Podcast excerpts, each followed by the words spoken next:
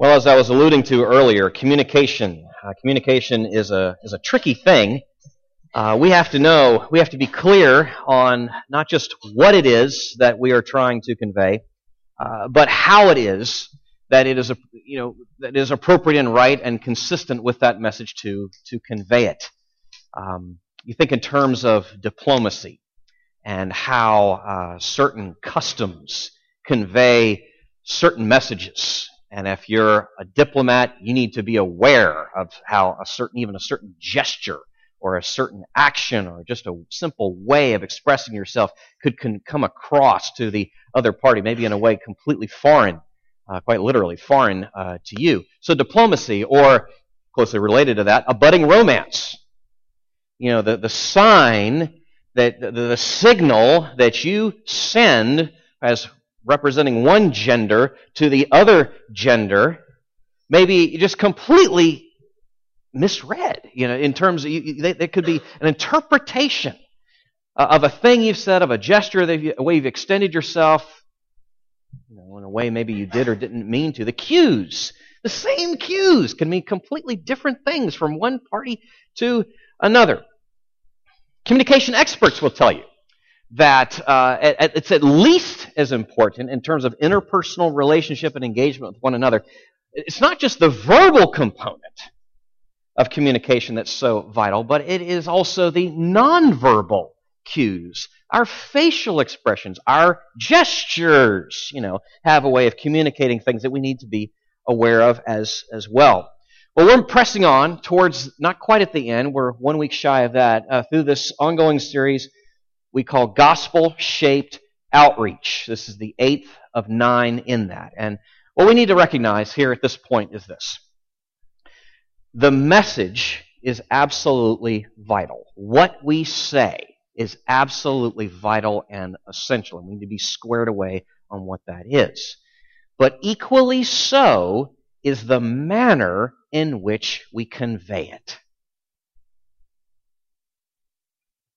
The two have to complement one another. They have to be consistent, one with the other. Both the what we say and the how we say it, the message and the manner. If you have a Bible with you, I'd ask you to turn with me to First Thessalonians. First Thessalonians chapter two. Uh, if you're trying to find that, that is in the New Testament.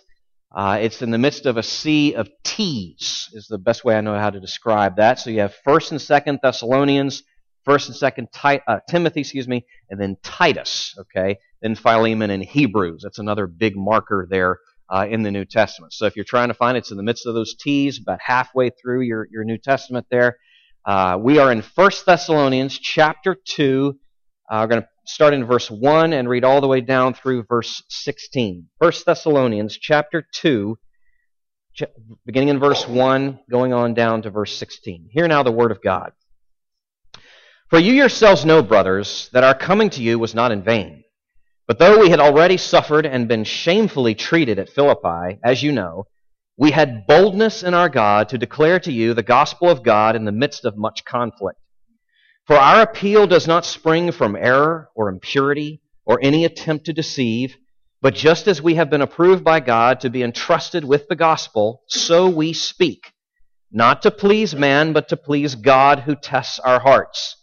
For we never came with words of flattery, as you know, nor with a pretext for greed, God is witness, nor did we seek glory from people, whether from you or from others, though we could have made demands as apostles of Christ. But we were gentle among you, like a nursing mother taking care of her own children. So, being affectionately desirous of you, we were ready to share with you not only the gospel of God, but also our own selves, because you had become very dear to us. For you remember, brothers, our labor and toil. We worked night and day that we might not be a burden to any of you, while we proclaimed to you the gospel of God. You are witnesses, and God also, how holy and righteous and blameless was our conduct toward you believers. For you know how, like a father with his children, we exhorted each one of you and encouraged you and charged you to walk in a manner worthy of God, who calls you into his own kingdom and glory. And we also thank God constantly for this, that when you received the word of God, which you heard from us, you accepted it not as the word of men, but as what it really is, the word of God, which is at work in you believers. For you, brothers, became imitators of the churches of God in Christ Jesus that are in Judea. For you suffered the same things from your own countrymen as they did from the Jews, who killed both the Lord Jesus and the prophets, and drove us out, and displease God and oppose all mankind by hindering us from speaking to the Gentiles that they might be saved, so as always to fill up the measure of their sins. But God's wrath has come upon them at last. Well, we need to pray together. Oh Lord, what, what does it mean? What does it mean to be given such a such a message as, as this, even as Paul is speaking to the gospel of God here? What does it mean for us to be conveyors of that message? Who are we? And how could this be? And and oh, how how should we go forth? And what what shape? Not just does the message take, depending on the context, but the messengers. How are we to understand our, ourselves? How ought we to go? What is the, the posture and self-understanding, the calling that you have put upon us? We thank you for this text. We thank you for the images here that Paul uses uh, for this young church plant there in Thessalonica so many years ago. Um, Yes, it was so many years ago. And yes, it was in a in a foreign context and a culture uh, very different from our own. But the concerns are the same. And we ask that you would help us hear. Help us hear. Deeply so. In your name we pray. Amen. Well, context is everything. And uh, the context of one of Paul's letters is vitally important, especially when you're just kind of dropped down into the, the right in the flow of a, of a larger argument. So let me uh, try and get our bearings here as to, as to where we are, okay? So in verses one and two, Paul's making it very clear that he is, is hearkening back to events that his readers there in this young church there in the city of Thessalonica, he is hearkening back to certain events in time and space that they knew about. He's reminding them, and you see the way he's appealing to what you know and what you saw and you remember and that, that kind of, of thing. It's roughly fifty-one A D. He's hearkened back to events that are recorded for us in Acts chapter sixteen and seventeen. Again, reminding them of these things that they had heard about and witnessed uh, themselves. So just prior to his showing up there in Thessalonica and what we refer to as the second missionary journey uh, in Paul's life, um, he had been in Philippi. He and his missionary team had been in Philippi. And there you read about this in Acts sixteen. The, the team had been just ridiculously, unjustly uh, arrested and beaten and imprisoned. Now, as a as a miracle, and because of a miracle, I'm going to take this coat off. Sorry, it's just hanging up on the mic, and that's just going to cause a problem for about the next, well, however long I go. So here we go. All right, that feels better. All right, so uh, the unjust treatment there, the arrest and the beating and the imprisonment there in Philippi. They leave Philippi. They travel some ninety miles southwest to what we know today as Thessalonica. They settle in. The gospel, the message, is positively received. At the same time, it meets this resistance from these Jewish antagonists. The antagonism against Paul and his team gets to be so bad, they, they foment a riot, a mob, really, that therein forces Paul and his team out of the city of Thessalonica in the cover of night. That's Acts seventeen. Okay, they know about it. Of course they know about this. They, they were witness to all of this. And so now Paul is in Corinth, miles and miles to the south. And he's gotten word, it's come to, it's come to his attention, that that antagonism up there that that young church of Thessalonica was undergoing has not let up at all. In fact, it seems to be intensifying.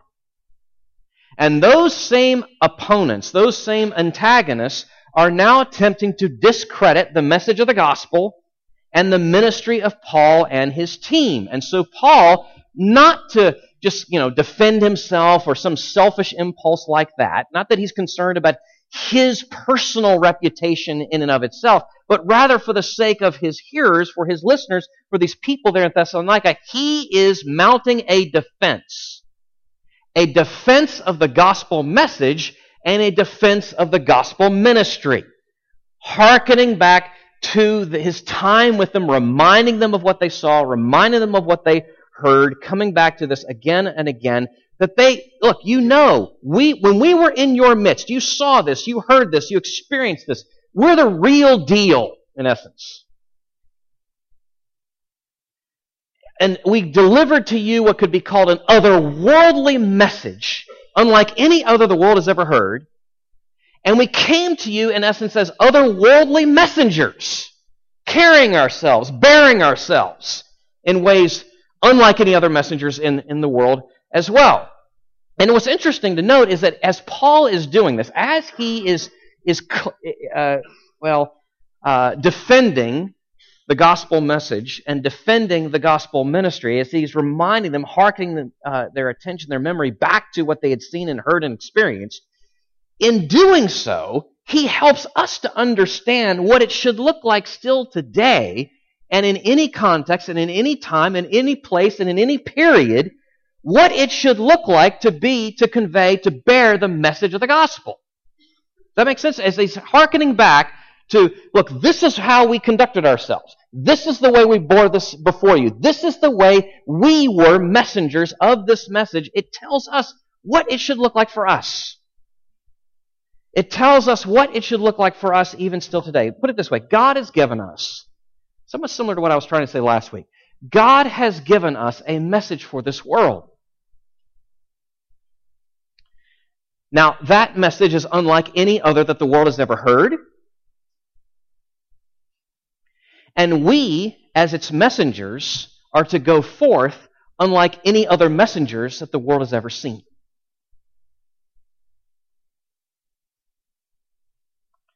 Or if I can put it this way, there are four marks, marks of the gospel messengers that Paul puts out here in front of us. And it's there in your outline. We are to go forth typified, marked by, because of the gospel, because of its effect in us, I'll get to that later, by these four things, by faithfulness, by gentleness, by diligence, and by boldness. Those four things, you see it in what he's saying here, in the defense that he is mounting for the gospel message and the gospel ministry, calling us back to these things. Let's take these in turn. Uh, first, faithfulness. Uh, let's look at verses three and four. They're in, back in First Thessalonians chapter two, verses three and four. For our appeal does not spring from error or impurity or any attempt to deceive, but just as we have been approved by God to be entrusted with the gospel, so we speak. Not to please men, but to please God who tests our hearts. Here Paul is alluding to this image, the faithfulness of a steward. The faithfulness of a steward. One has been entrusted with a treasure to steward it, to care for it well. And in doing so, he starts with a disclaimer, just to set the record straight. Look, we, we did not come to you with a message that was half-baked or untrue. We did not proclaim it to you with... with Uh, less than pure motives or dubious methods. We came to you with a, a true message of the facts of what we have known and seen and weighed and has been proven to be true, this message of the gospel, and certainly not out of impure motives and certainly not out of, you know, mixed untoward methods. He makes that very, very clear. Rather, we came to you as stewards, God-centered, in everything we did, in everything that we were about, in everything that we said, we came to you, he says this, God approved, God trusted, God tested, and in a sense, with all of that, kind of putting it under, under this umbrella, God known. Known deeply and intimately by the one who sent us to you. So our chief concern really had nothing to do with trying to please you or earn your favor, but rather to please the one who is already pleased over us, God himself. That is our chief concern, his pleasure. The faithfulness of a steward. The faithfulness of a steward. is, is what Paul is alluding to. And, and I think it's, it's fair to say that a, a reasonable question to ask, and you know, just thinking about that, is, gosh, does, does God still look at us, view us, test us, examine us in those ways still today? And the answer is an unequivocal yes. Yes. Now, on the one hand, that might unnerve you. That might make you feel pretty uncomfortable. It might make you feel somewhat disconcerting because, of course, that's a, a pretty tight scrutiny to be examined by the true and living God. Uh, a pretty high standard if He's the one assessing uh, your labor. But on the other hand, it can be beautifully freeing at the same time. Because what sort of master are we talking about here as stewards? What sort of master are we talking about? One who is in, unlike all the others in this world that we could serve. And the gods of our imagining. The true and living God is impartial and merciful. So He really knows and knows us well. And He really loves and loves us well. And that's who we serve, and that's who we are stewarding before, I guess you could put it that way. And as we know that, as we grapple with that, as we understand it, it impels us, it compels us to want to serve all the more faithfully to Him, knowing, oh my goodness, He knows me so well, and despite all He knows and sees, He loves me so deeply. So deeply. The faithfulness of a steward. That's the first mark. This message, God has given us this message. He's sending us out into this world as His messengers. The faithfulness of a steward. Oh, we should be going forth as messengers unlike any other the world has ever seen. That's the first mark. Second mark, gentleness. Gentleness. That's in the text as well. Let's go back to it, verses five through eight. For we never came with words of flattery, as you know, nor with a pretext for greed, God is witness, nor did we seek glory from people, whether from you or from others, though we could have made demands as apostles of Christ. But we were gentle among you, like a nursing mother taking care of her own children. So, being affectionately desirous of you, we were ready to share with you not only the gospel of God, but also our own selves, because you had become very dear to us. And here Paul is alluding to, it's a different image. Before it was the faithfulness of a steward. Here it's the gentleness of a mother. It's quite stirring. Really, really is. And maybe it surprises you that, that, that Paul, this is Paul, right? You know, the, the apostle Paul is saying, we came to you with the gentleness of a mother. It's beautiful. It's absolutely beautiful. What does he mean? Well, first is another disclaimer, right? You know, just to kind of set the record straight, he says, look, we, we did not come to you with an eye for selfish gain. We did not come to you trying to puff you up with empty words and just vain speech. We, we did not come to you wearing uh, hypocritical masks, trying to cloak or hide our greedy desires to gain something from you. We did not come with an eye towards selfish gain. We did not come with an eye towards personal glory. And he makes mention, he alludes to the fact, look, we, apostles, that's who we are. And we know that, and you know that. But we did not stand upon that status and manipulate that to therein try and leverage that on you and create undue burden for you. We didn't do that. Rather, we came to you with the gentleness, as he says, the gentleness of a mother. A beautiful image of, of both affectionate love and clearly sacrificial love as well. Deeply, deeply. So the implications being, we, we did not come with an eye towards using you for our gain, but rather pouring ourselves out for your gain, for your benefit, for your well-being. That's what he's saying here. That's the mark. That's the mark. The gentleness of a mother.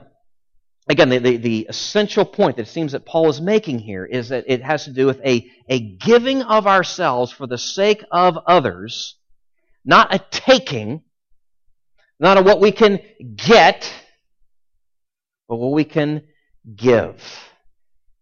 With that image, it has to include at least this much, a, a glad serving, an open-handed, whatever it takes, life of sacrificial love. Being whatever it takes, doing whatever it takes for the sake of the other. That kind of love is the kind of love and approach that beautifully complements and is completely consistent with the gospel message that we bear. And that's part of the manner in which we have to speak it, in which it has to be conveyed and proclaimed with that sort of love. This beautiful familial image of the mother's love. Again, we've been given this message, a message unlike any other. We're being sent forth as God's messengers with this message, and therein have to proclaim it, take it forth in ways unlike, as messengers, the world has never seen, never known. The faithfulness of a steward, the gentleness, the sacrificial love of a mother. Okay, takes us to the third mark, the third of these four marks, and picking up now where we were left off in verse nine, diligence. A diligence. Starting at verse nine, for you remember, brothers, our labor and toil. We worked night and day that you might not, that we might not be a burden to any of you while we proclaim to you the gospel of God. You are witnesses, and God also, how holy and righteous and blameless was our conduct toward you believers. For you know how, like a father, with his children, we exhorted each one of you and encouraged you and charged you to walk in a manner worthy of God, who calls you into his own kingdom and glory. So this is, you know, we just saw a familial image, a tender image of the uh, the um, gentleness of the mother, and now we're moving into something, same, you know, a household familial image, but now it's the diligence of a father. And again, a disclaimer. Paul is, you know, he's being charged with these things. The message has been charged with these false accusations. So there's this disclaimer, setting the record straight. Look, we, he's kind of repeating himself from what he said a verse or two ago. We did not come in any way putting a burden on you. Rather, we worked hard. We labored with diligence. We poured ourselves out so that we would be just the opposite, to take burden off of you. He's alluding to the fact that he financially had been, he and his team was supported by the giving of other churches. But when they got to Thessalonica, they were not going in any way to allow those people to give of themselves at that time. It just wouldn't have been appropriate. But rather, they were going to supplement what they had, were being given from these other churches by working. Paul, a tent maker, we know that from other passages, his own testimony, uh, working with those materials, likely preaching by day and working by night.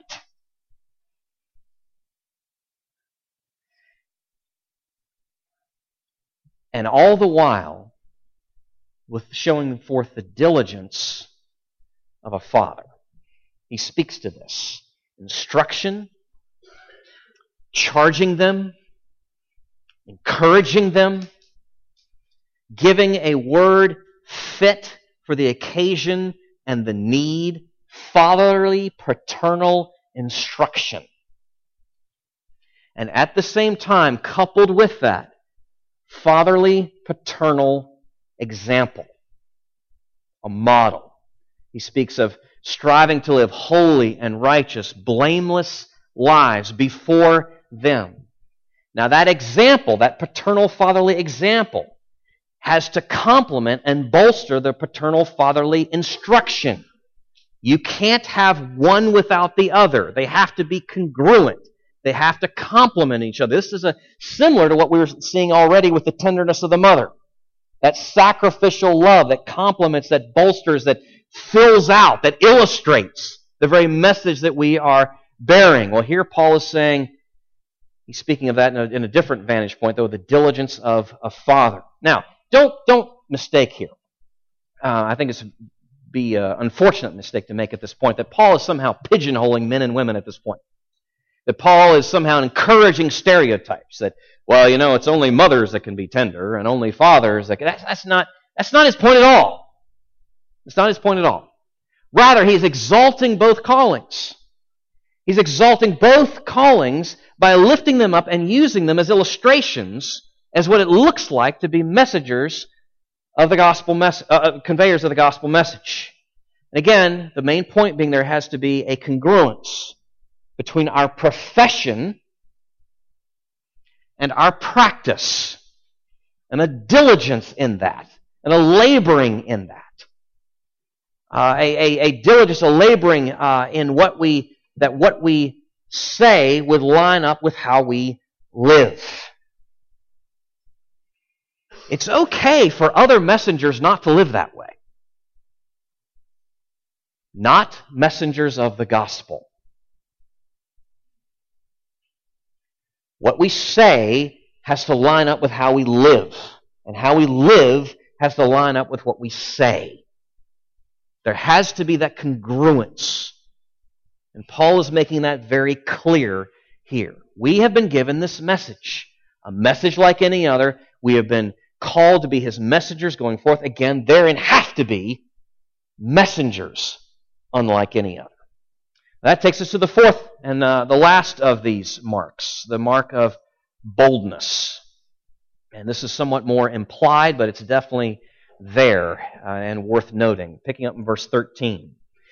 And we also thank God constantly for this, that when you received the word of God, which you heard from us, you accepted it not as the word of men, but as what it really is, the word of God, which is at work in you believers. For you, brothers, became imitators of the churches of God in Christ Jesus that are in Judea, for you suffered the same things from your own countrymen as they did from the Jews, who killed both the Lord Jesus and the prophets and drove us out and displeased God and oppose all mankind by hindering us from speaking to the Gentiles that they might be saved. So as, also, as always, to fill up the measure of their sins. But God's wrath has come upon them at At last. Let me just say a quick thing as an aside here. I know Paul's language here, speaking of those Jewish opponents, sounds pretty rough. Um, it might even, you might be so tempted as to say, Paul is, an, is anti-Semitic. Hold on. Paul is Jewish. um, he was a Pharisee at one time in his life, okay, when he was Saul. If you go back and read the early chapters of Acts. This is in the context, remember, of what happened at Philippi and what happened at Thessalonica. And really, he's only reporting the facts of what happened there and there and back in Jerusalem as, as well. And if we read the whole of Paul's writings, and particularly in Romans, he speaks of a man whose heart was broken, absolutely broken and shattered for the well-being of his countrymen. So just don't go there. Don't let anybody tell you that that's what, what this is about in this place. What Paul is after here is he is speaking of the genuineness of the conversion of these folks there in Thessalonica, his readers here. And the genuineness of that conversion is borne out in the hostility that they bore and stood under. And then he goes on to talk about that hostility. Okay? And in so doing, he helps us to see that one of these marks is a boldness, the boldness of a herald, one who proclaims, one who comes and stands as the mouthpiece of one who is behind you, who is much greater. He is a herald. We are to be heralds. And again, there is something of a disclaimer. This is not actually explicit. It's somewhat implied. The disclaimer being this. It has to do with the message. That this message is not of this world. It is not of man's creating in any way at all. In any way at all. And, and in fact, you see that in the way that, that Paul speaks of it here so, so clearly. It's rather the Word of God. And, and note how Paul commends his readers for rightly receiving it as such. There's no correction that he gives. There's no rebuke that he gives. It's not like, you know, where it was one of those uh, cities that Paul and his team went to, and one of their missionary trips, where some of the people heard their message and got down on their knees and began to worship the messengers. And Paul said, no, no, no, no, no. We are but men like you. Or cases where an angel, in the scriptures, an angel appears before a human being, and the human being is undone And they fall down before the face of the angel and start to work. No, and the angel says, no, I'm but a creature like you. You don't get anything like that here. It's not that Paul says, oh, no, no, no. You know, my ideas and my opinions on these things have just as much bearing as anybody else's. No. Paul recognizes that as an apostle, he speaks inspired words. This is the very message of God himself. This is not a, a human message. This is not something that comes from the earth, but from heaven to the earth. I guess we could put it that way. This message he delivered to them that they had heard, that had tr- begun to transform their lives, had come from God through Paul to them. And so he spoke as a herald. He spoke as a herald as to the message itself, with authority, recognizing the authority behind him, and it was borne out in their how they received that, but it's also borne out in, in the, the boldness of his heralding capacity, I guess you could say, um, not just in what he said in terms of the proclamation of the message, but the warning that he gave as well, the uh, the preparation that he gave, because of the resistance that was sure to come. Let me try and unpack that. So there's a boldness to being a herald. So we have to speak the message, but recognizing at the same time, as Paul alludes to here, that there's certainly going to be resistance to that message. The source of the message itself is the true and living God. Given the source, it is going to meet the resistance of Satan's parasitic kingdom in this world. And that's what the people in Thessalonica were experiencing, the same thing that was going, had been going on in Philippi and back in Jerusalem as well. Now we might say, well, why that resistance to this message, this beautiful message, transformative, life, soul-saving message? Why such resistance in the hearts of men and women? All through history, why that pushback? Because it is a direct challenge to our self-righteousness, our self-governing impulses, our self-dependency, our desire to be self-directing. The gospel is a direct challenge to all of that, and therein meets resistance within the human heart. So we have to be bold as heralds to proclaim the message itself, and also honest and candid enough to tell people, and this is the resistance you will meet if you embrace this.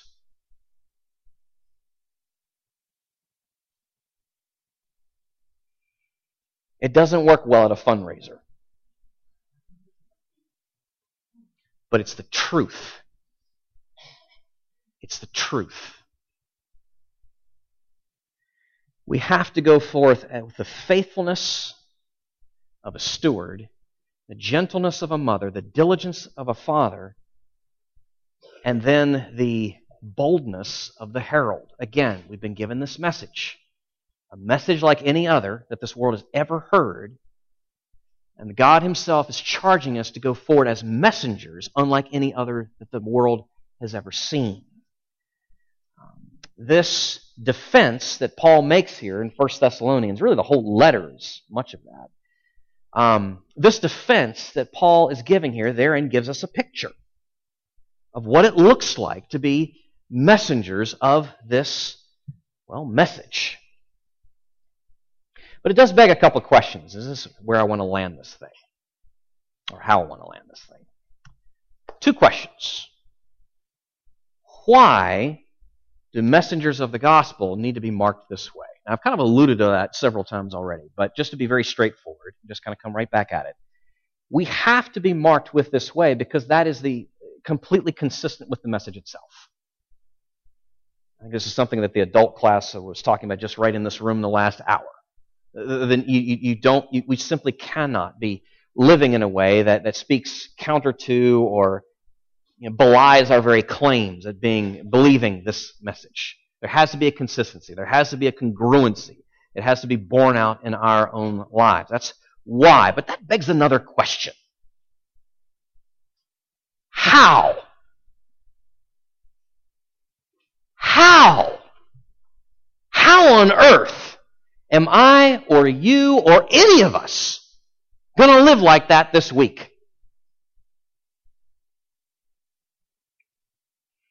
Because if you're thinking at this moment, I got that, you're not really hearing what Paul's saying. You're not really hearing the depth and extent and the heaviness of this charge.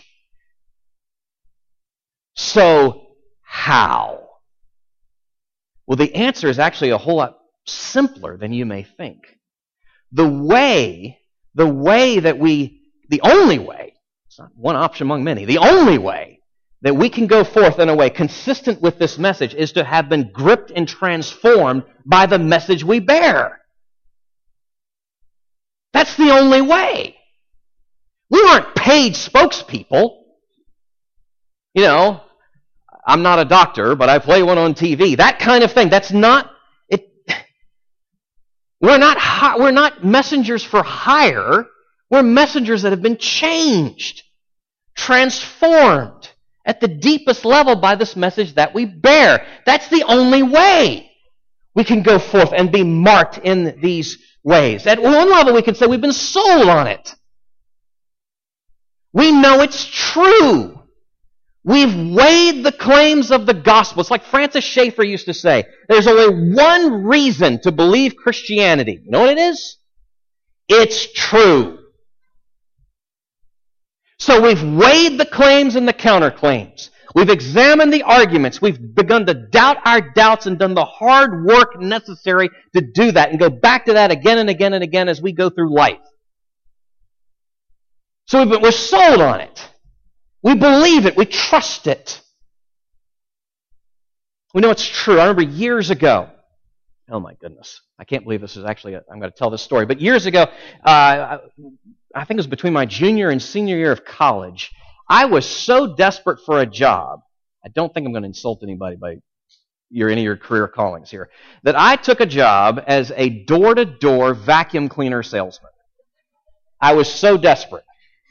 Um, yeah, that's right. This introvert, it's, I, really, I'm off the chart I, this introvert who never met a stranger he wanted to run from, or didn't want to run from, is out there on, you know, in strange neighborhoods he's never been to with a map and a list of addresses going door to door in suburbia hoping that someone will open the door and be kind enough to let him in. Now you're thinking, what? Really? Why? What would on earth would impel you to do such a crazy thing? Well, part of it was desperation for money. But also I had seen the product at work. It did what they said it was going to do. I'd bought in. In fact, if I had money, I had none. But if I had money, I would have bought one myself. So we, we're, we're sold on it. That's where I'm going back. We, we go forth as messengers because we're sold on it. We believe it. We know it to be true, but it's, it's beyond that.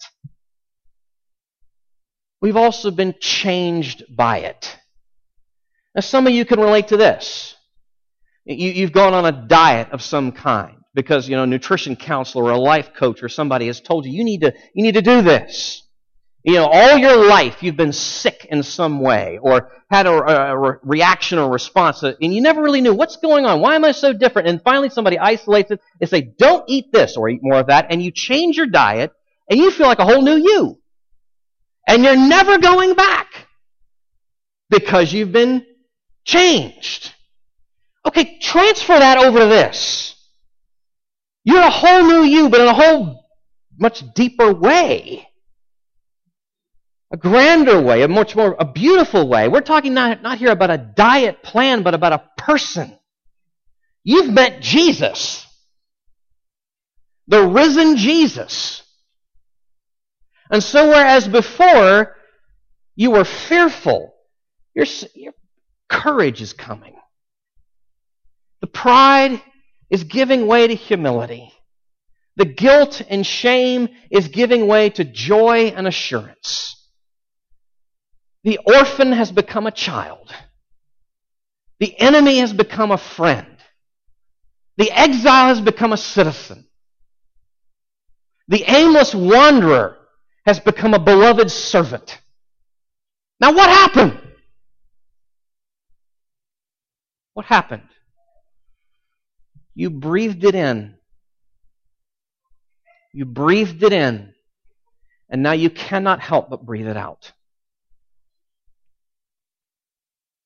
You've breathed it in, and now you cannot help but breathe it out. You have be, you, you, you begin to recognize, you, don't, you didn't even see it coming, the faithfulness of a steward, the gentleness of a mother, the diligence of a father, the boldness of a, of a herald. Why? Because it's an otherworldly message. And it's changed you. And that's how. That's how. And it's the only way how. Let's pray together.